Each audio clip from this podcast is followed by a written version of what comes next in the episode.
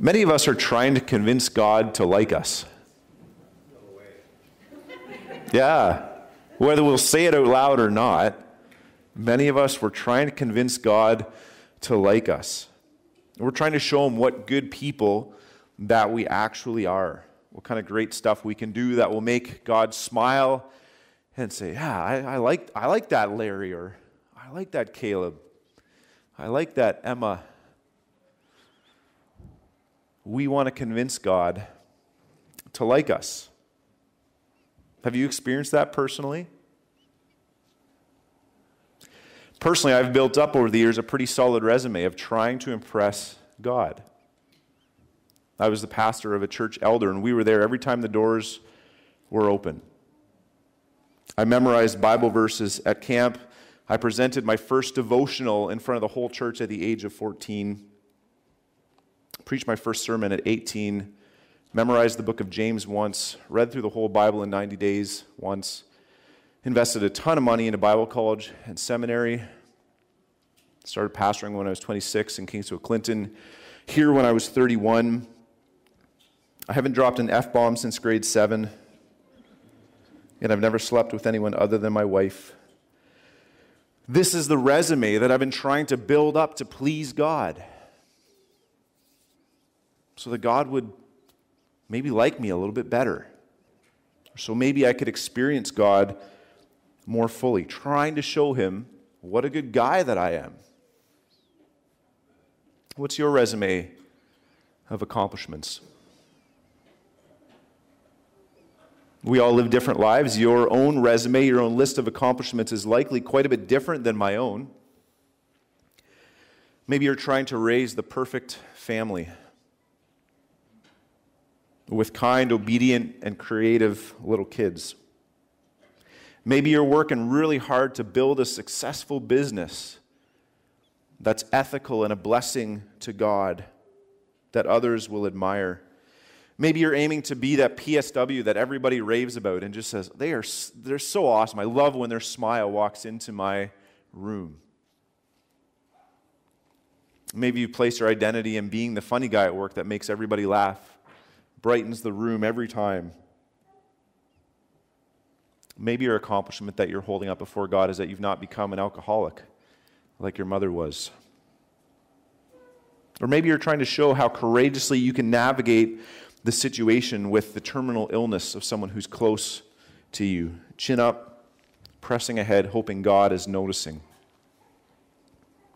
There are all of these ways that we build up our resumes so that God will like us a little bit better.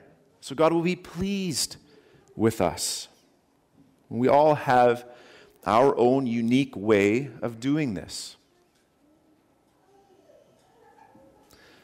But you know what one of God's most wonderful gifts is? One of God's most wonderful gifts is bringing us to the end of ourselves. God's looking at you and He's saying, You're trying super hard to be impressive. You're trying super hard to have it all together. But He sees you, He knows you, He knows you're actually wearing down, He knows your heart is bitter in ways that people don't see. He knows you're struggling with secret sin. He knows that you don't actually have a heart that's all open to what God's saying. He knows that you have no idea how to listen to Him and enjoy His presence, even though you're doing all kinds of good stuff. God knows that you're frustrated and never at peace just because you keep thinking my resume isn't good enough. I haven't done enough stuff for God yet. You're cracking and there's no joy in it. And it's in these moments when we recognize and acknowledge our brokenness. It's in these moments that we reach the end of ourselves. And we say, I, I can't do more. I'm not good enough. I don't have it all together.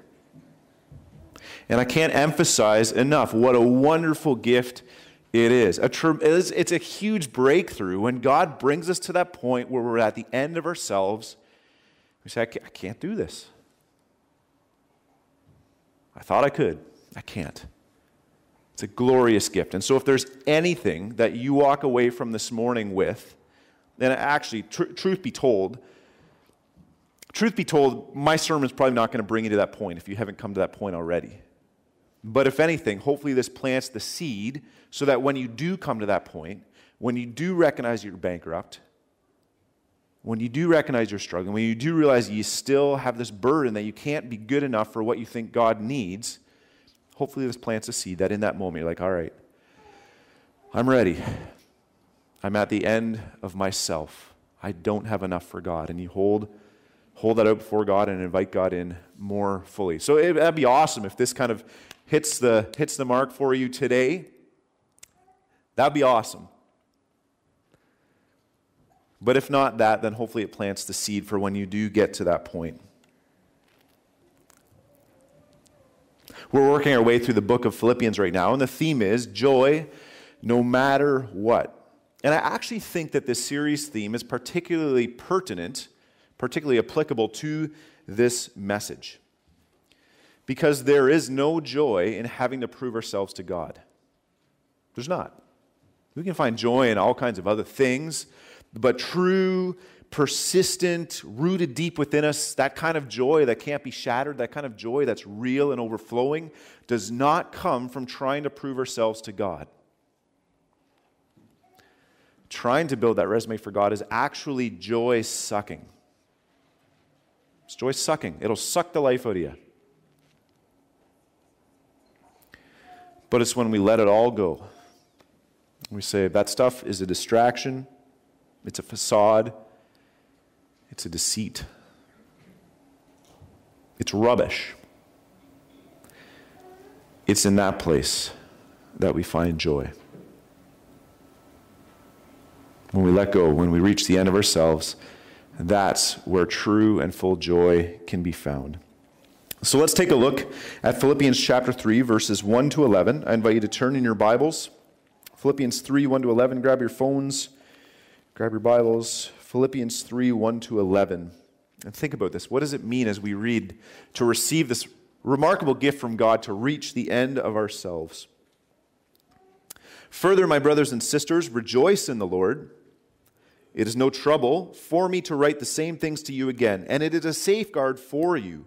Watch out for those dogs, those evildoers, those mutilators of the flesh, for it is we who are the circumcision we who serve God by his Spirit, who boast in Christ Jesus, and who put no confidence in the flesh, though I myself have reasons for such confidence.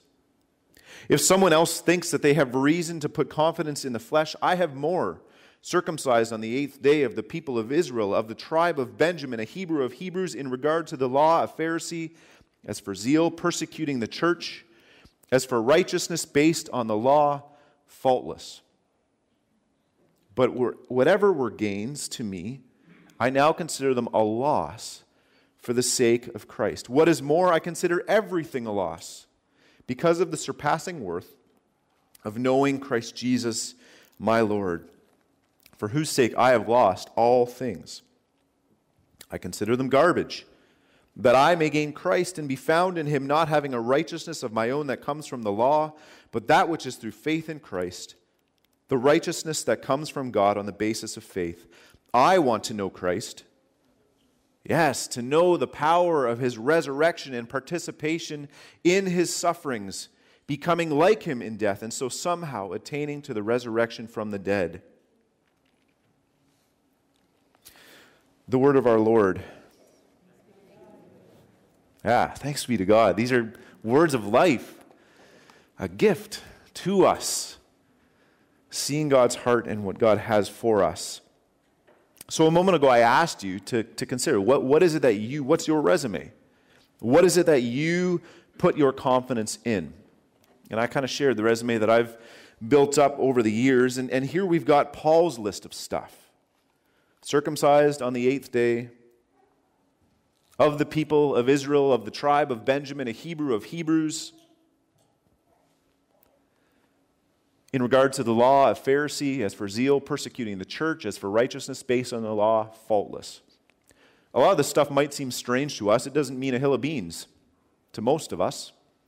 But for Paul, this was huge. When people looked at Paul in that time, the people of God, they're like, that guy's got it figured out. That guy's got it together. Look how hard he's working for God. He had it all together. And now Paul's teaching and leading the church in Philippi. He's sitting in jail, but he still has influence, so he's sending letters to guide them. And that church, there are false teachers circling it saying, You got to get circumcised. You got to get circumcised. That's a necessary marker of your faith. And Paul's saying, hold on. This can't be a way of showing God how serious you are. It can't be a means to try and show God that you're as wonderful as possible. Paul had played that game before and it didn't work. And so he's worried about the church getting sucked right back into that same game that he played before. He saw it for what it was. He saw it as rubbish. All that good stuff that you've been building. So think, think of all the good things you've tried to do in life. Each of us has this list. Think of it. It's rubbish. Paul says, I consider them rubbish, whether it was circumcision for the church then, whether it was his efforts to keep the law, whether it's your efforts. Maybe you serve at the food bank, maybe you help out at blessings, maybe you took a pie over to your neighbor, maybe you delivered flowers yesterday. Maybe you bit your tongue super hard when that family member was driving you nuts yesterday. And you're thinking, God, like, I hope you're noticing. Paul's like, it's rubbish. It's nonsense. Garbage. Dung. There's a bit of debate because it's always a bit of a struggle looking back into the Greek and trying to figure out exactly how these words were used because it's an ancient form of Greek called koine. It's not always exactly clear what this, these words mean. And so there's some debate. I mean, really, it doesn't change the meaning of the text, whether it's rubbish or whether it's dung. But some people believe that the force of the words that Paul was using actually refers to human feces. I'll just say dung. That doesn't carry quite the emotional oomph that, uh, but I'm in polite company, so I'm just going to say dung. That's kind of what many people believe that Paul was expressing. And you can imagine maybe if we we're on a construction site, what word we might apply to that. It's worthless. What do you do with rubbish? You bury it and hope to never see it again. What do you do with feces? You flush it down the toilet. You take it to the back of your yard and you, the, you're from your dog and you hope you never see it again. It's absolutely worthless. And that's what our efforts at righteousness amount to.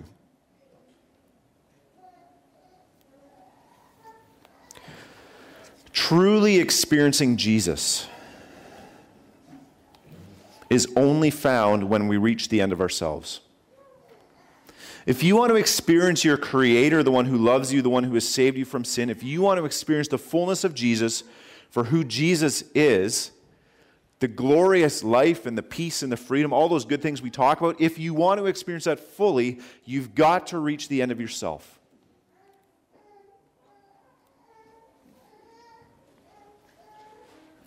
Because all those other efforts replace our resting in who Jesus is, our receiving what Jesus has done. Verse 8, Paul says, I consider everything a loss because of the surpassing worth of knowing Jesus, my Lord. He's saying it's better, it's surpassing. All of those wonderful things I did, all the good deeds you did yesterday,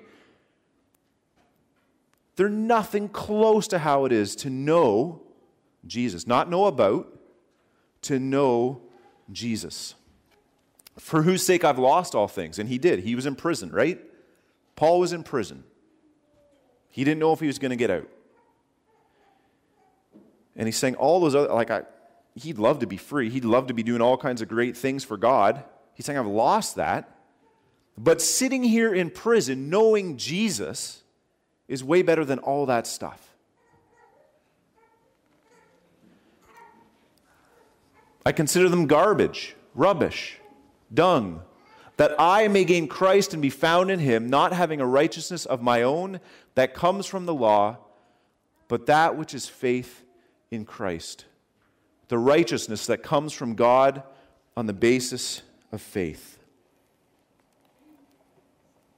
Our efforts to be good, our efforts to make a difference,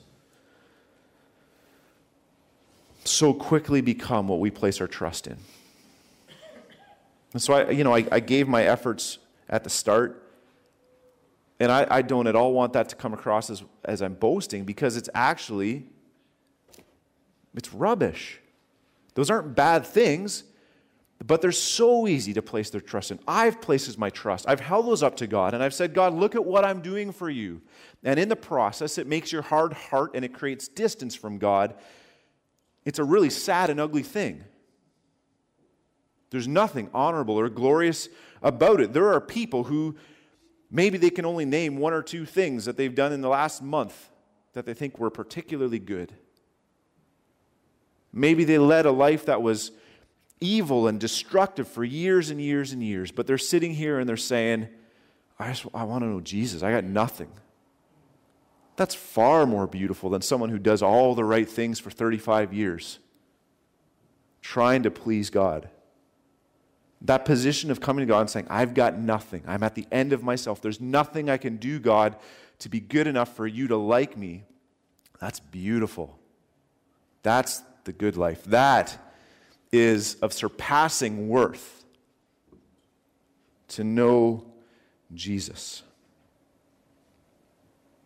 It's so easy to turn our eyes from Jesus as we try to do good things.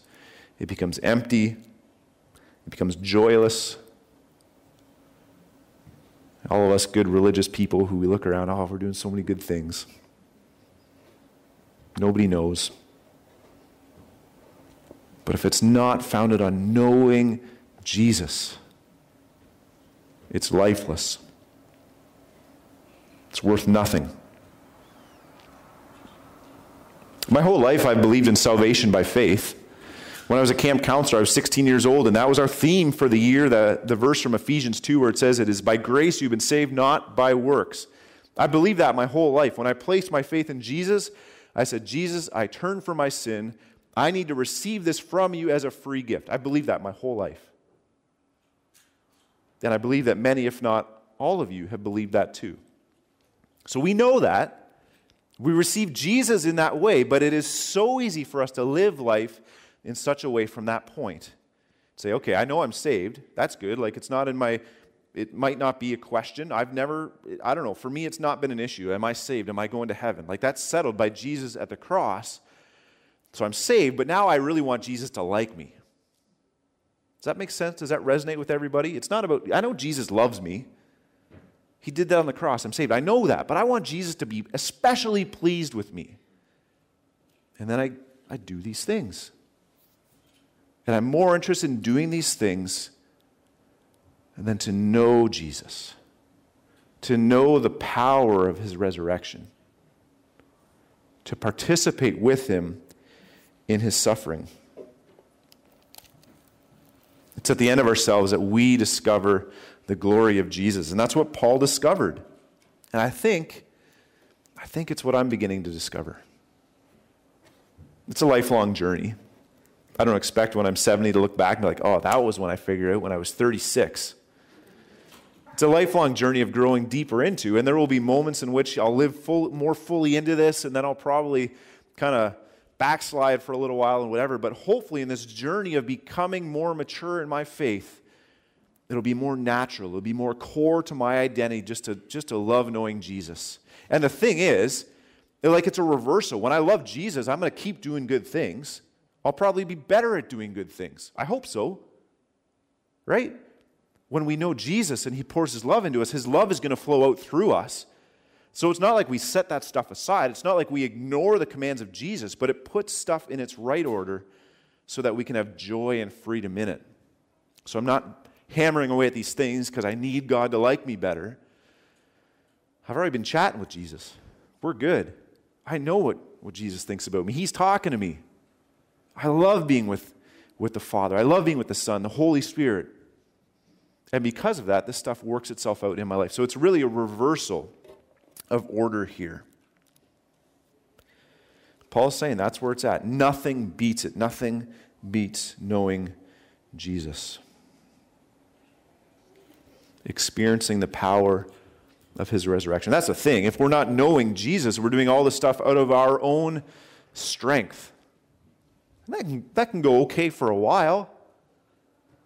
But eventually we're going to wear it. We need the power, the same power that rose Jesus from the dead is available for you to do the works of God, for Him to pour out His goodness through you. And then when we face that suffering, like if I was Paul, I'd be pretty jaded. I'd be like, look what all the good things I did for you, God, and you I end up here? How does this work? Paul's like, I don't know, it's fine. I know Jesus. And so, because he knows Jesus, he can participate with Jesus in those sufferings, not getting disillusioned and not being like, God, why are you hanging me out to dry here? Because all that other stuff is secondary. Well, it's not even secondary. He said it's, it's nonsense, it's rubbish. What are the telltale signs for you in knowing when you're investing in all of those things, when you're building up your resume? How do you know when you're starting to build up your resume instead of knowing and enjoying Jesus? What are those signs? For me, a key sign is in the morning. And I, I know, like I'm speaking out of my, my perspective as a pastor. I know that's a lot different from your, from your what your life looks like. Um, but for me, how do I know? It's when I sit down and I start hammering away at my to do list on my desk rather than sitting in scripture and prayer, being with God and enjoying His presence. Because I'm like, oh, I got to get all this stuff done. I, I know someone's expecting me to get this done, and I want to do a really good job with this, and this has to get taken care of. And if I reach out to that person, I want to do all of these good things. That's good stuff. But if I desire Jesus more, if I love being with Jesus and knowing Jesus, if that's what drives me, then I'm going to sit there and I'm going to be with the Holy Spirit. I'm going to hear from the Holy Spirit rather than just plowing into all the things because I want God at the end of the day to be like, oh man, Ryan did a great job today. If that's what I'm hungering for, it's rubbish. It does not compare, it's not nearly as good. I might not be as productive the rest of the day, but I was with God and I heard God's voice. That's what matters the most. That's what will give you this joy that we're talking about, this joy that Paul had. So, what are your telltale signs? When you recognize those,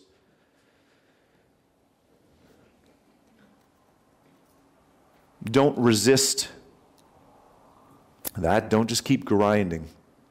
Pull back and say, I recognize God.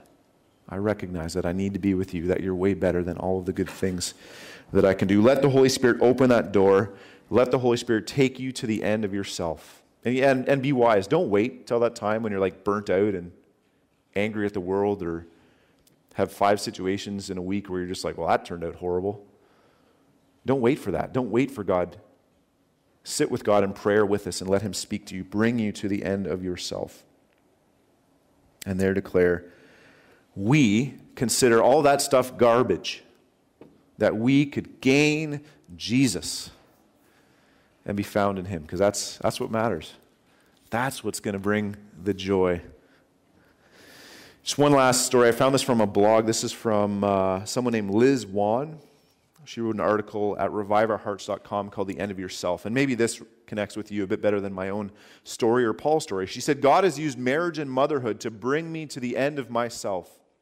In my single years, I took pride in my emotional stability, my innate strength, my independence, and even my lack of felt need for a man. I didn't even think I was too bad in the godliness department. Yet it was long after embarking on the ship to motherland, motherhood land, that I realized how impatient and angry I could be. I think this applies to fathers as well. And five years into my marriage, I was struck a blow struck by a blow that I was always afraid to face. Both of these instances drove me to my knees in desperation. The last seven years of marriage and motherhood have bitten chunks out of my usual stable emotions. They've showed me how weak I actually am. They've killed my independence and helped me feel needy for one particular man the sinless Savior who died for me, Jesus. We are full of ourselves when God desires us to come to the end of ourselves. That's interesting, eh? We're full of ourselves, but God wants us to come to the end of ourselves. He bids us to come and die so we can rise with Him in the resurrection power He provides. In the loving hands of our Heavenly Father, coming to the end of ourselves is a beautiful thing that leads us more to life in Him. Coming to the end of ourselves means walking the road of humility that God has laid out before us. It's the same road that our Savior walked ahead of us. We're called to tread the road where Jesus humbled himself to the point of death. It doesn't feel good and it's difficult, but on the other side is freedom and life. What does it look like for you this week to come to the end of yourself?